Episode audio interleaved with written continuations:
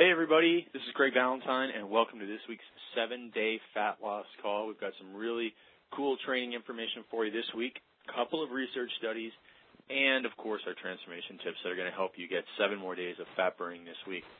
Now I'm actually going to call this week's seven day guide the celebration call because it's going to start with, you know, this weekend I'm actually going to Vince Del Monte's wedding, so that's going to be a big celebration. And then next week we're going to have July 1st which in Canada is Canada Day, so that's a big celebration here. And then, of course, we're going to end off this call by ending on July 4th, Sunday, July 4th, and that's obviously a big celebration for our friends down in the United States. So everybody's celebrating, and for folks down under, realize that we've just hit the halfway point, and now your days are getting longer. Um, yeah, I know they're probably pretty short right now with your winter season, but they're getting longer for you guys, and soon it will be your summertime. So there is always something to be celebrating, and of course, it's always the little things in life that bring us the most happiness.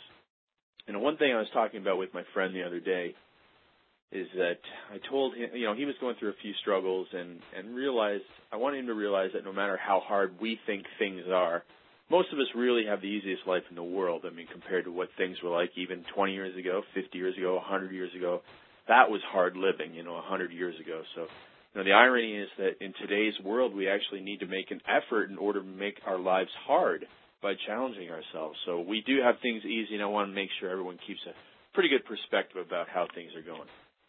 So let's move into this week's transformation tip for Monday, June the 28th.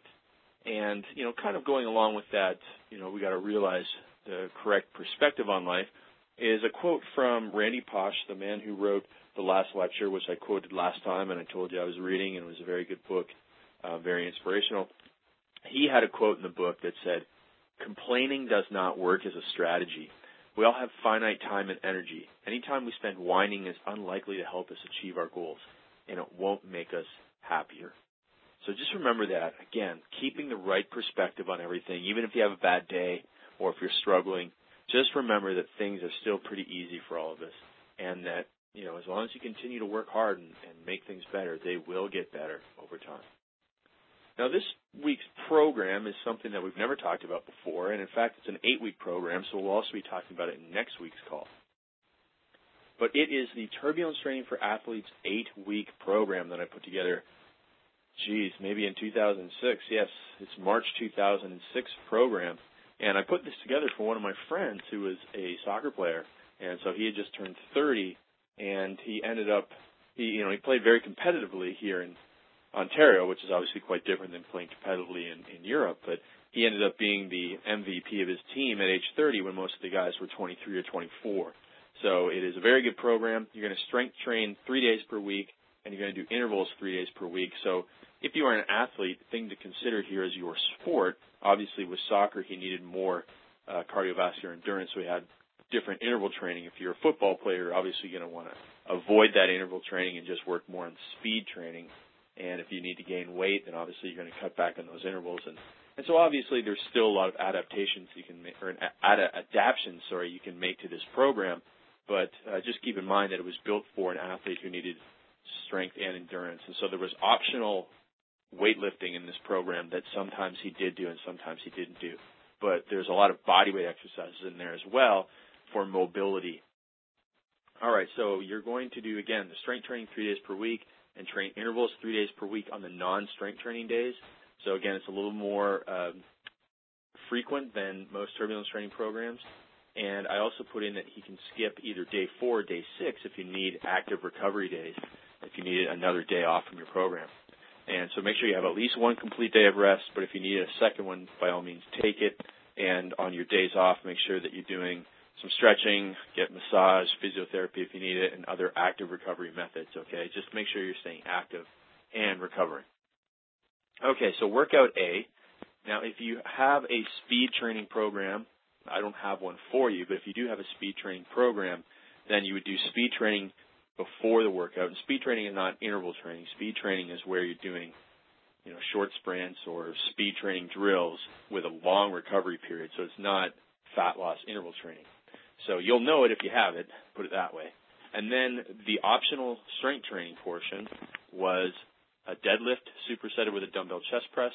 Now these aren't necessarily exercises that a soccer player needs to do, but if somebody needs to gain some muscle mass for their sport, then certainly you'd want to put those in there. The second superset is a one leg squat or a pistol squat paired with a back extension uh, done on the ball if you know how to do that properly, if you can set yourself up, or using a back extension chair in the gym, or you can use a glute ham raised chair if you have one of those in your gym. If you don't have any of that, you can just do stability ball leg curl. And then finish off, he would finish off this workout.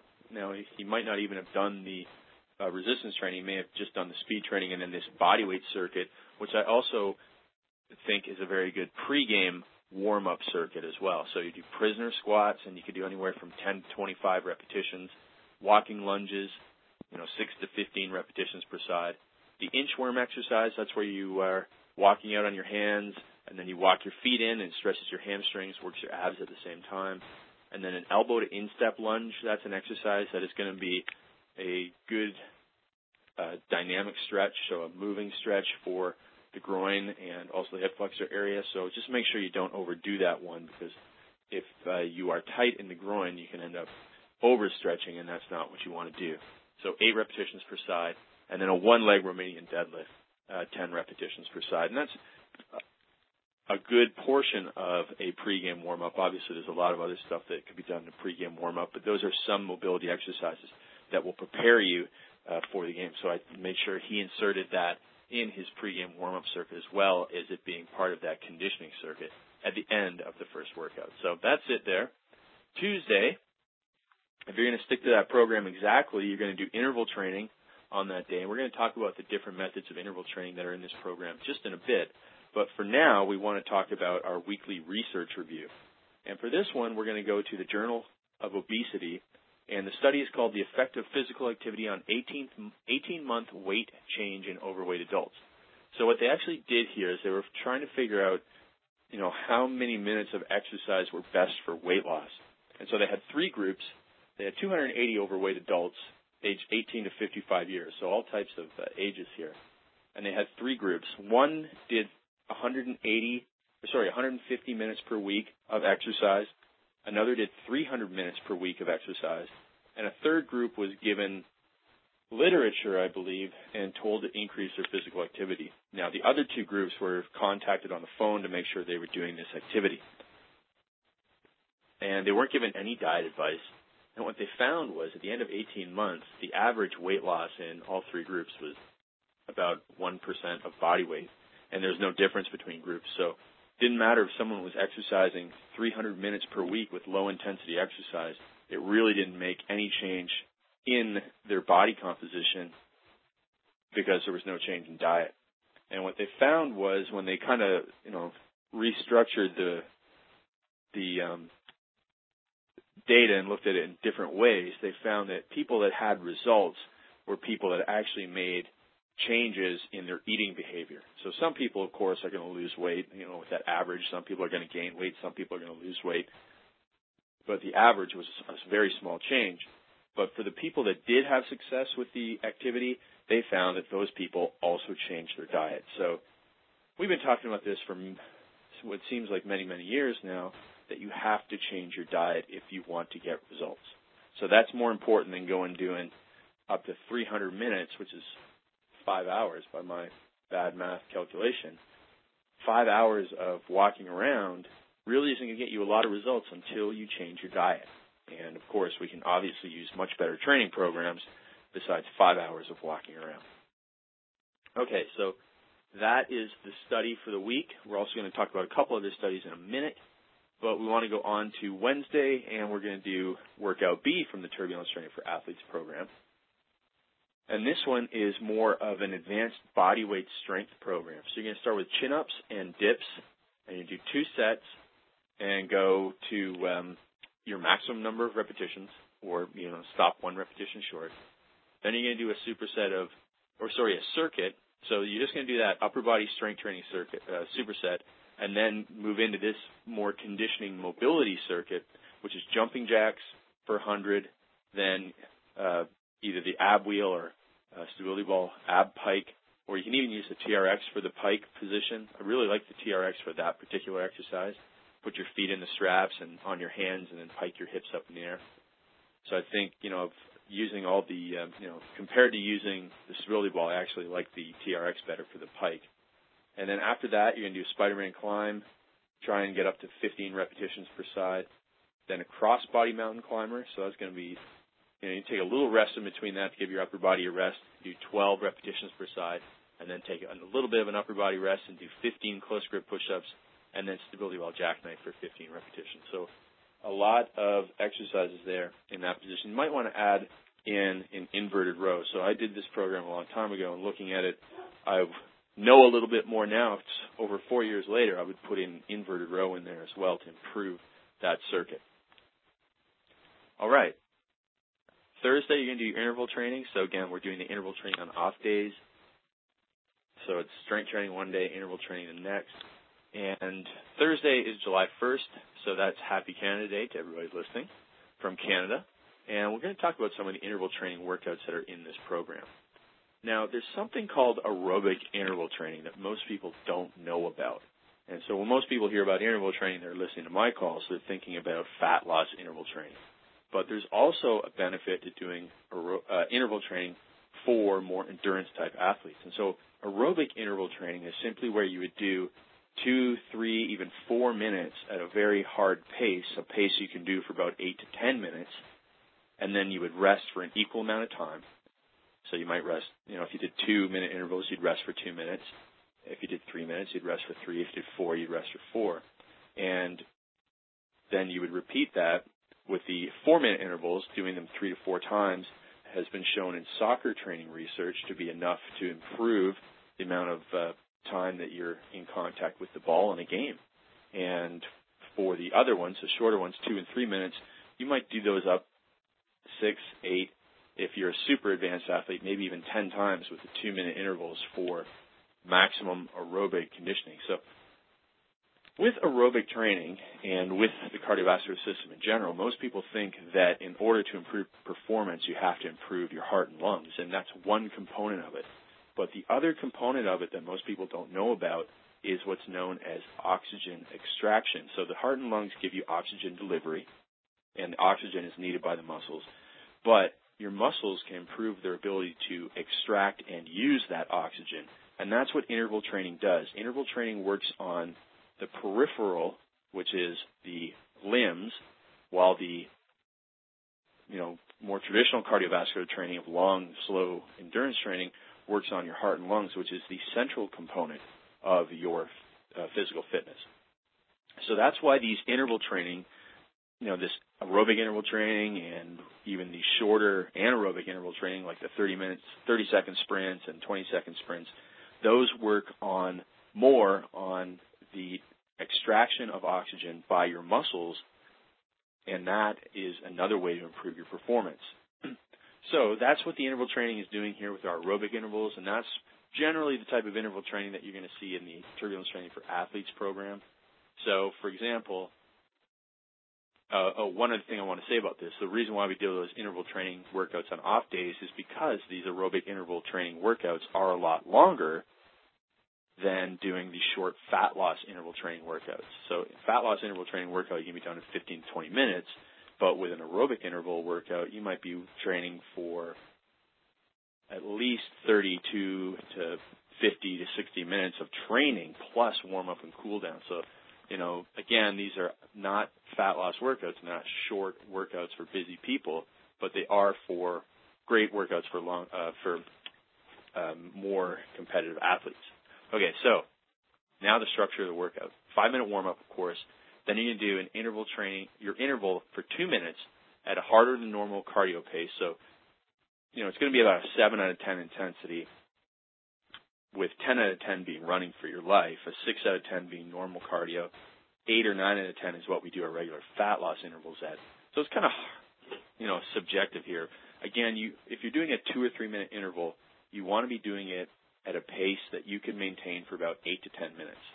That's kind of hard to just estimate, but you know, another way to look at this is do it at a very difficult pace and try and maintain that pace in each one of the other intervals. So if you're doing starting out by doing five three minute intervals, you know, go and run around a track or run a distance that you can measure, maybe running around a park or something. see how far you get in the first one. Don't go too hard in that first one because you don't want to go really hard and get fatigued. So, you know, hold back a little bit in the first one, then try and maintain that distance. You know, try and repeat that distance each one of the other intervals that you do in that workout. And if you if you can, then come back next week, try and do a little bit further. If you can't, then you know you probably went a little bit too hard in the first one.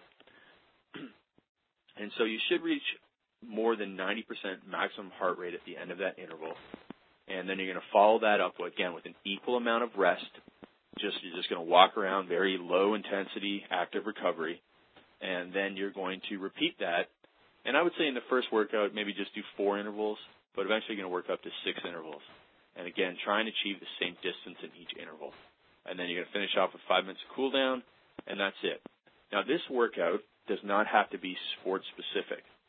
So as I was talking before about the uh, peripheral adaptations when you're working on muscle extraction of oxygen, uh, with the real intense 30 seconds, 45 second intervals that you're doing, that I'm going to talk about in the next workout that you would do, those ones should be sport specific because when you're doing something that's very, very specific to the energy system that you're using in your training, then you want to be as sport specific with your movement. Because, for example, if you're doing a 45 second sprint and you're a hockey player, you really need to be doing that on ice because you're going to be working only the muscles that are involved in that movement. So it's going to be better for you to be doing that than to do, be doing rowing, obviously. Running is going to be still pretty good because obviously most of the same muscles are used, being used. But this, uh, the longer intervals can also be done at any type of um, conditioning method. All right. One of the other interval tricks that we use in this program is with our shorter interval workouts, we pair each sprint with an abdominal exercise. And I've talked about that in quite a few interval training reports and videos that I've done where you can do you can do this with a fat loss workout too. So let's say you did a 30 or 45 second interval, then you go immediately from that interval into a plank or side plank, and then you you do that for a recommended amount of time, and then you follow that up with your rest interval. And the reason for doing that is because you also want to be able to maintain proper posture and proper breathing when you're training and working your abs. So, you know, if you're playing a sport, and I got this idea from actually talking to Dr. Stuart McGill in his offices. You know, he was working with an athlete who had back pain who was an NBA player. And so what he had him do was interval training followed by planks because this guy was just losing his posture in the game and was playing with a rounded back and because he was so fatigued his abdominals could not uh, you know stabilize his pelvis and and he didn't have proper posture in that area. And so what they did was they fatigued his breathing. Or fatigued him, and then his breathing rate was high, and then made him do these uh, stability exercises in a harder environment, and that helped him avoid getting back pain from playing while fatigued. So that's why we use those ab exercises in there to get double benefit from the interval training. And then, again, just want to talk about one of the shorter interval workouts we have. So the first workout, interval workout is on the Tuesday, and it's that long interval workout. Then the second interval workout is on the Thursday, and that's the shorter intervals with the ab exercises mixed in. And then day six interval workout is 30 seconds at a very hard pace at a 9 out of 10 intensity level with 90 seconds of recovery. So we really want to get recovery when we're doing short interval training for athletes. We really want to get that recovery because we want the muscle substrate to regenerate as much as possible, and then we go. So, you know, in fat loss, we might cut the recovery a little bit short because we just want to get a lot of work done in a short amount of time. But with athletes, it has to be a little bit more structured. We really want to get more recovery, bring that heart rate down so we can work hard, as hard as possible in that interval. And so you're going to repeat that for six to eight intervals, finish with a five minute cool down. Again, this workout should be movement specific to your sport. So you know, if you're a soccer player, you're going to want to perform this outside, running around, rather than inside on a bike, which is still going to be pretty good, but it's not going to be as good as outside running around. And then other research shows that if you do more sprint training, but this might also apply to interval training, if you do sprint training in a slight zigzag pattern, you'll improve your agility at the same time as increasing your speed. more than if you just ran in a straight line. So if you ran in a straight line, you'd increase your speed only. But if you do speed training with a slight zigzag pattern, you'll also improve your agility. So that's something to keep in mind if you're more of a weekend warrior type athlete who's trying to get faster and improve agility at the same time. All right, so that's a lot of information that I'm kind of throwing on you there, but it's pretty good stuff. And so, finish off with Friday's uh, resistance training workout. And again, this one's going to start with speed training if possible, if you know how, if you know what you're doing there. Then an optional weight training interval uh, superset of squats and dumbbell rows. So I mean that you know squats and dumbbell rows is almost a complete total body workout. And you know if you want to gain muscle mass, that will help you. And then if you don't want to, if you don't have access to the to the weights or you, you just want to do the body weight stuff, you're going to do a body weight circuit next of uh, either prisoner squats or Y squats or T squats. So anything that has your upper back involved. Then you do something um, a multi-directional lunge next. So you do forward and then uh, diagonal lunge and then a reverse lunge, all for one leg, and go through that circuit four times and then switch over the other side. Then follow that up with a Spider-Man push-up, 12 reps per side, alternating sides. Then a Bulgarian split squat of 15 repetitions, and then a one-leg stability ball leg curl to hit the hamstring, and then finish off with some conditioning with burpees, which is optional. If you just want to stick to the strength training part, you can just do the bodyweight strength training. And that's it. And then again on the Saturday, that's when you're going to do that uh, shorter interval training workout. So into Saturday, you know, usually we talk about some type of social support here um, in the Saturday session of this call. And so I want to go to another research study.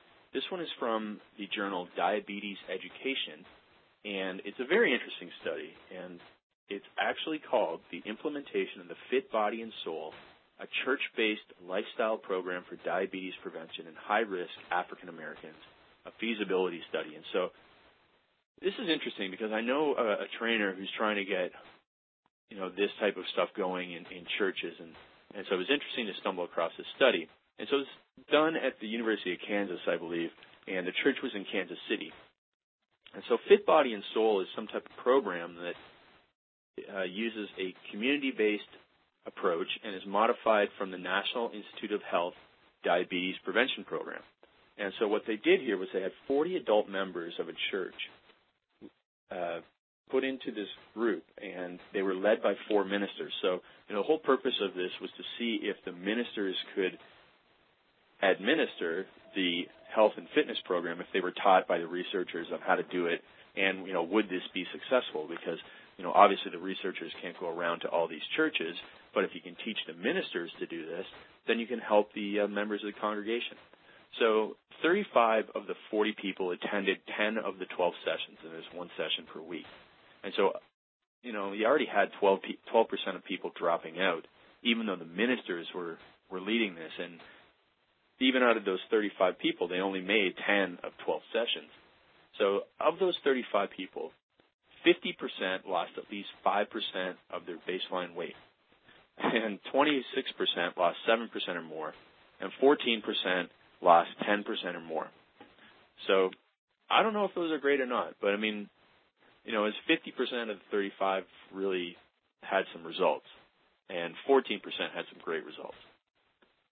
So what the researchers concluded was that this pilot trial suggests that carrying out larger fit body and soul studies in faith-based settings using these behavior lifestyle interventions will help these communities. So pretty interesting, and I think we're going to see a lot more of that. We're going to see a lot more of that, not only in churches, but also in corporations as everyone tries to help other people, uh, you know, get some semblance of improvement in their health and fitness because there's just too many people that are really on the verge of getting diabetes and and uh, really serious health consequences. So that is some interesting stuff there.